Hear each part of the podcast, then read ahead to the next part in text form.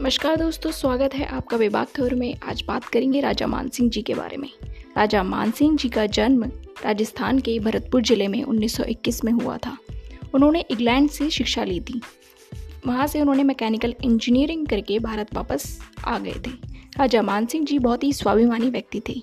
कहा जाता है कि उनको आम जनता के बीच रहना बहुत पसंद था। उन्होंने किसानों की मदद की थी। देश की आज़ादी के बाद उन्नीस सौ बावन में इंडिपेंडेंटली उन्होंने इलेक्शन लड़ा था। ना तो वो बीजेपी पार्टी की तरफ़ से इलेक्शन लड़ा, ना ही कांग्रेस पार्टी की तरफ़ से इलेक्शन लड़ा। उन्होंने निर्दलीय चुनाव लड़ा। उन्नीस में इलेक्शन कैंपेनिंग हुई। कुछ कांग्रेस वर्कर ने भरतपुर के फ्लैग को इंसल्ट किया था। तब मान सिंह जी भड़क गए थे और नाराज़ हुए थे।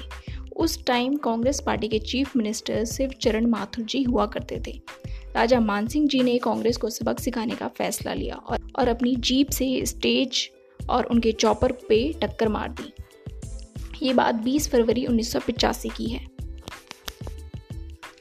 वहीं 21 फरवरी उन्नीस सौ पचासी को राजा मानसिंह जी अपने साथियों के साथ सरेंडर करने जा रहे थे। तभी रास्ते में कई पुलिस और डीएसपी ने उनको गोली मारकर हत्या कर दी।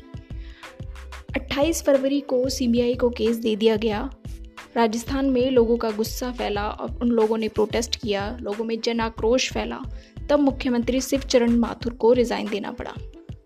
दिसंबर 1990 को ये केस राजस्थान से मथुरा ट्रांसफ़र कर दिया गया।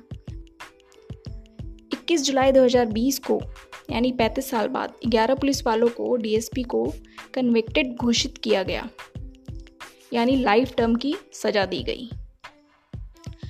रेगुलर अपडेट्स के लिए आप हमारे चैनल को सब्सक्राइब भी कर सकते हैं। धन्यवाद।